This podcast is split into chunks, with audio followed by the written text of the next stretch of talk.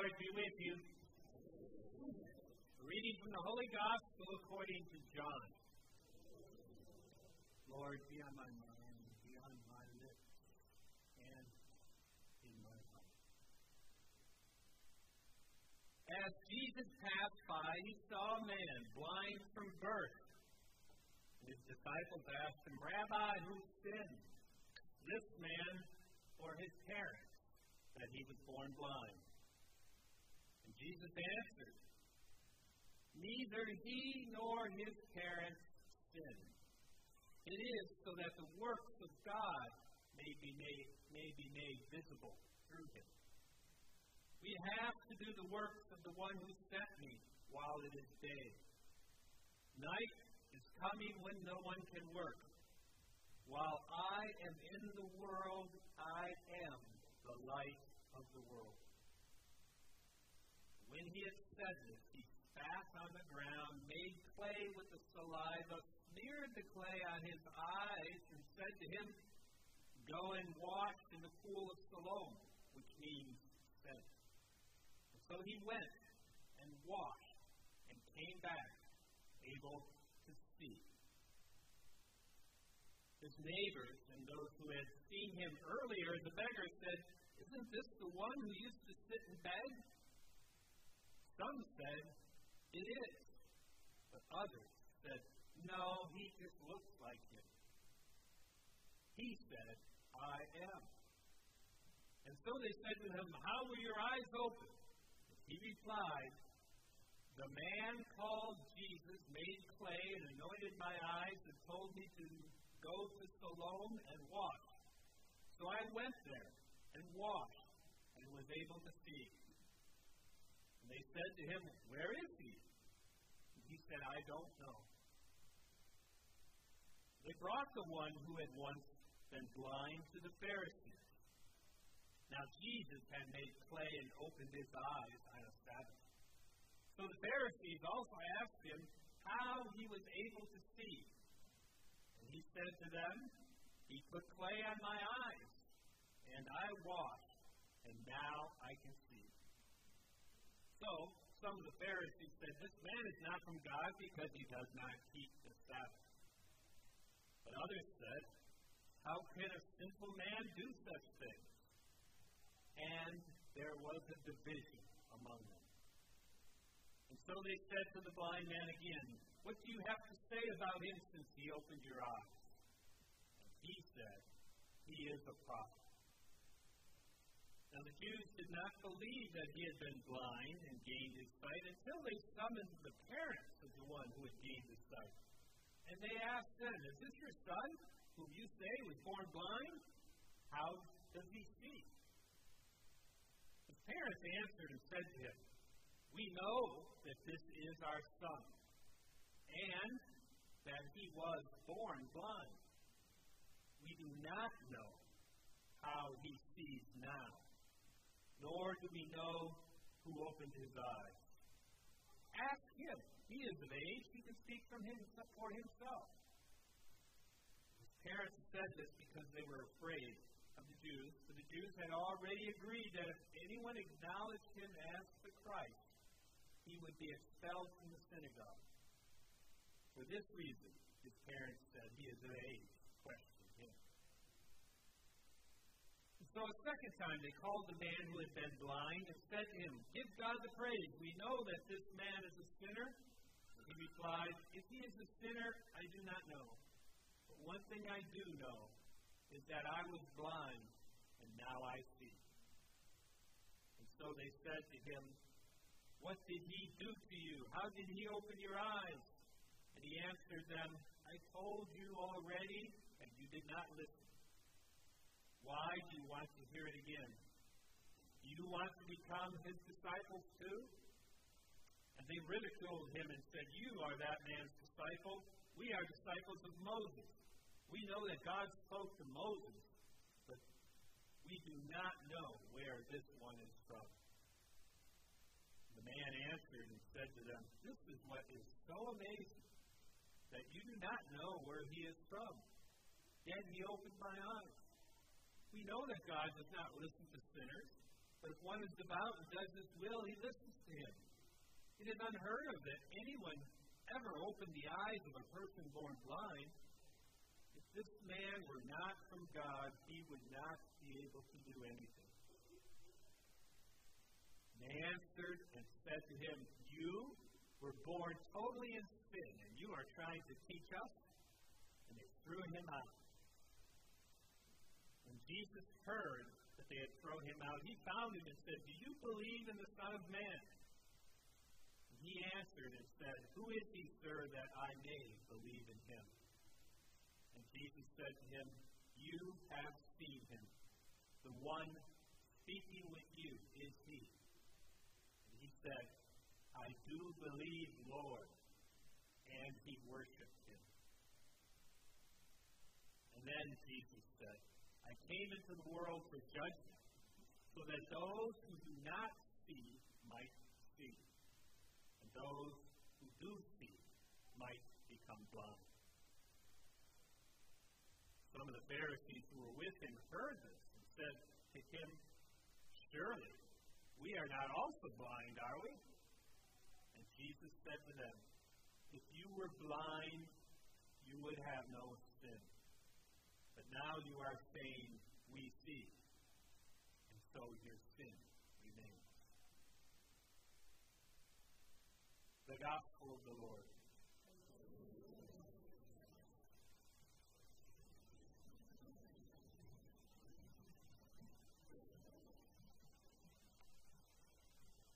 That is a long gospel again. Last week, this week, next week. And there are many, many, many things in this gospel. We can meditate upon it for years, read commentaries, and I challenge you or welcome you to do that exercise. But I'm only going to be able to talk about things. Theme is that Jesus is light, and that Jesus or God or the Holy Spirit gives us sight see as God sees. This story has, again, many things, but one of the things it has the presentation of a trial. And it seems like Jesus is on trial between the Pharisees and this man, but it turns out they are on trial who recognizes who Jesus truly is. And this man's sight or understanding of Jesus grows from a man to a prophet to the Son of Man to Lord and worships him.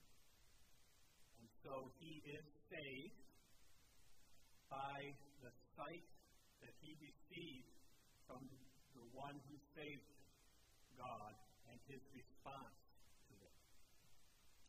And so, other, also, this passage is about the sacrament of baptism.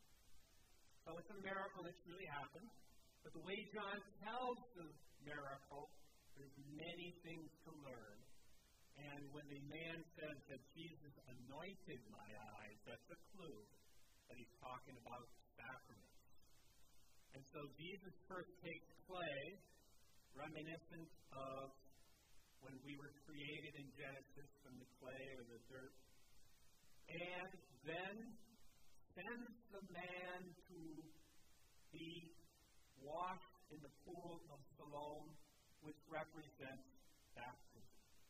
And so the anointing before baptism, that we still do today, and the waters of baptism gives us the Holy Spirit. And one of the gifts of the Holy Spirit is it helps us to see differently. How often have you thought about that? I often think and know that in my life, I'm challenged to respond lovingly to the world and to people in my life. But more, other than that, God also wants to give us the gift to see the world differently as God sees the world so that we will respond also to that. Many examples. Famous example, this line, I was blind, now I see, I was lost, I am found, from Amazing Grace.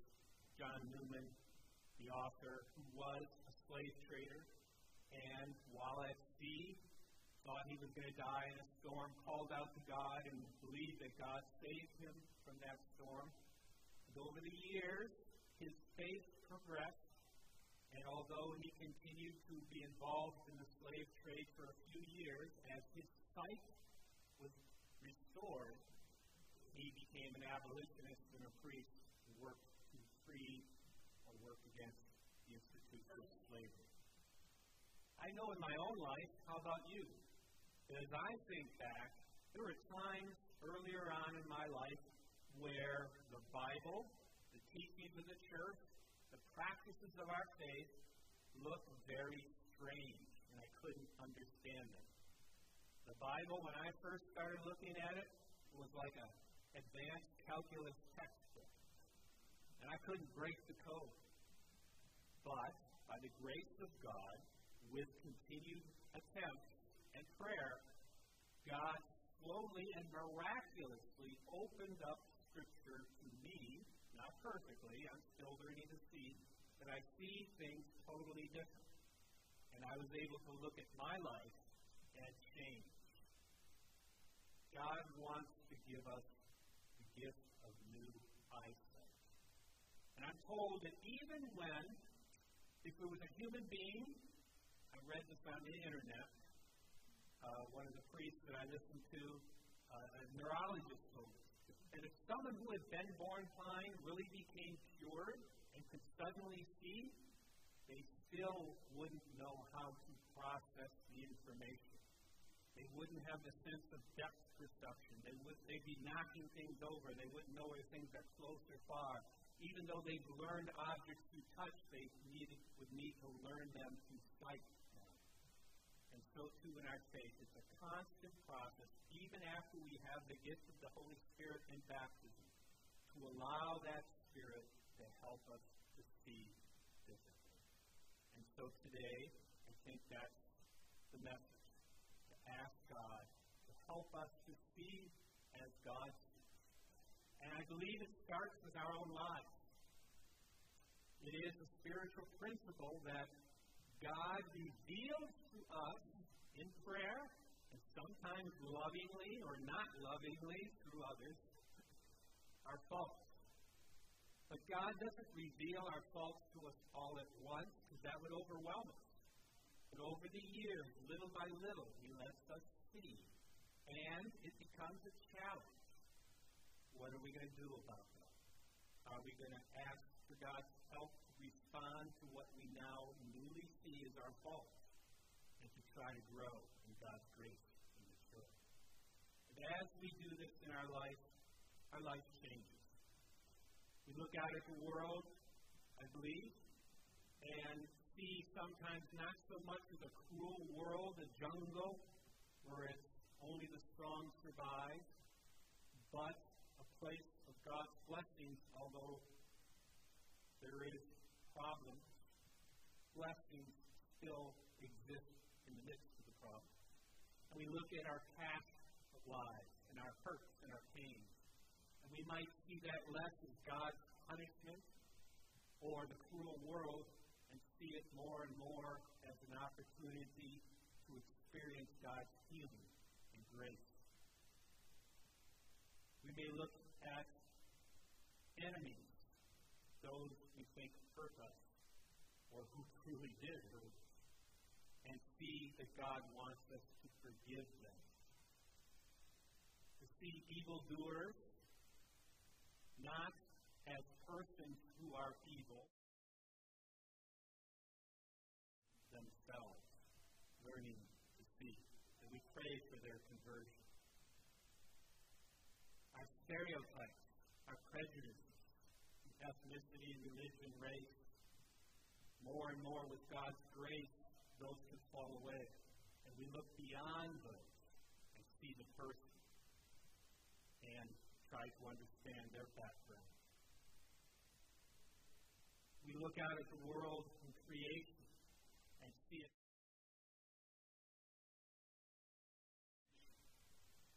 And exploit, but more as a gift from God that we're called to care for passed down to the generations.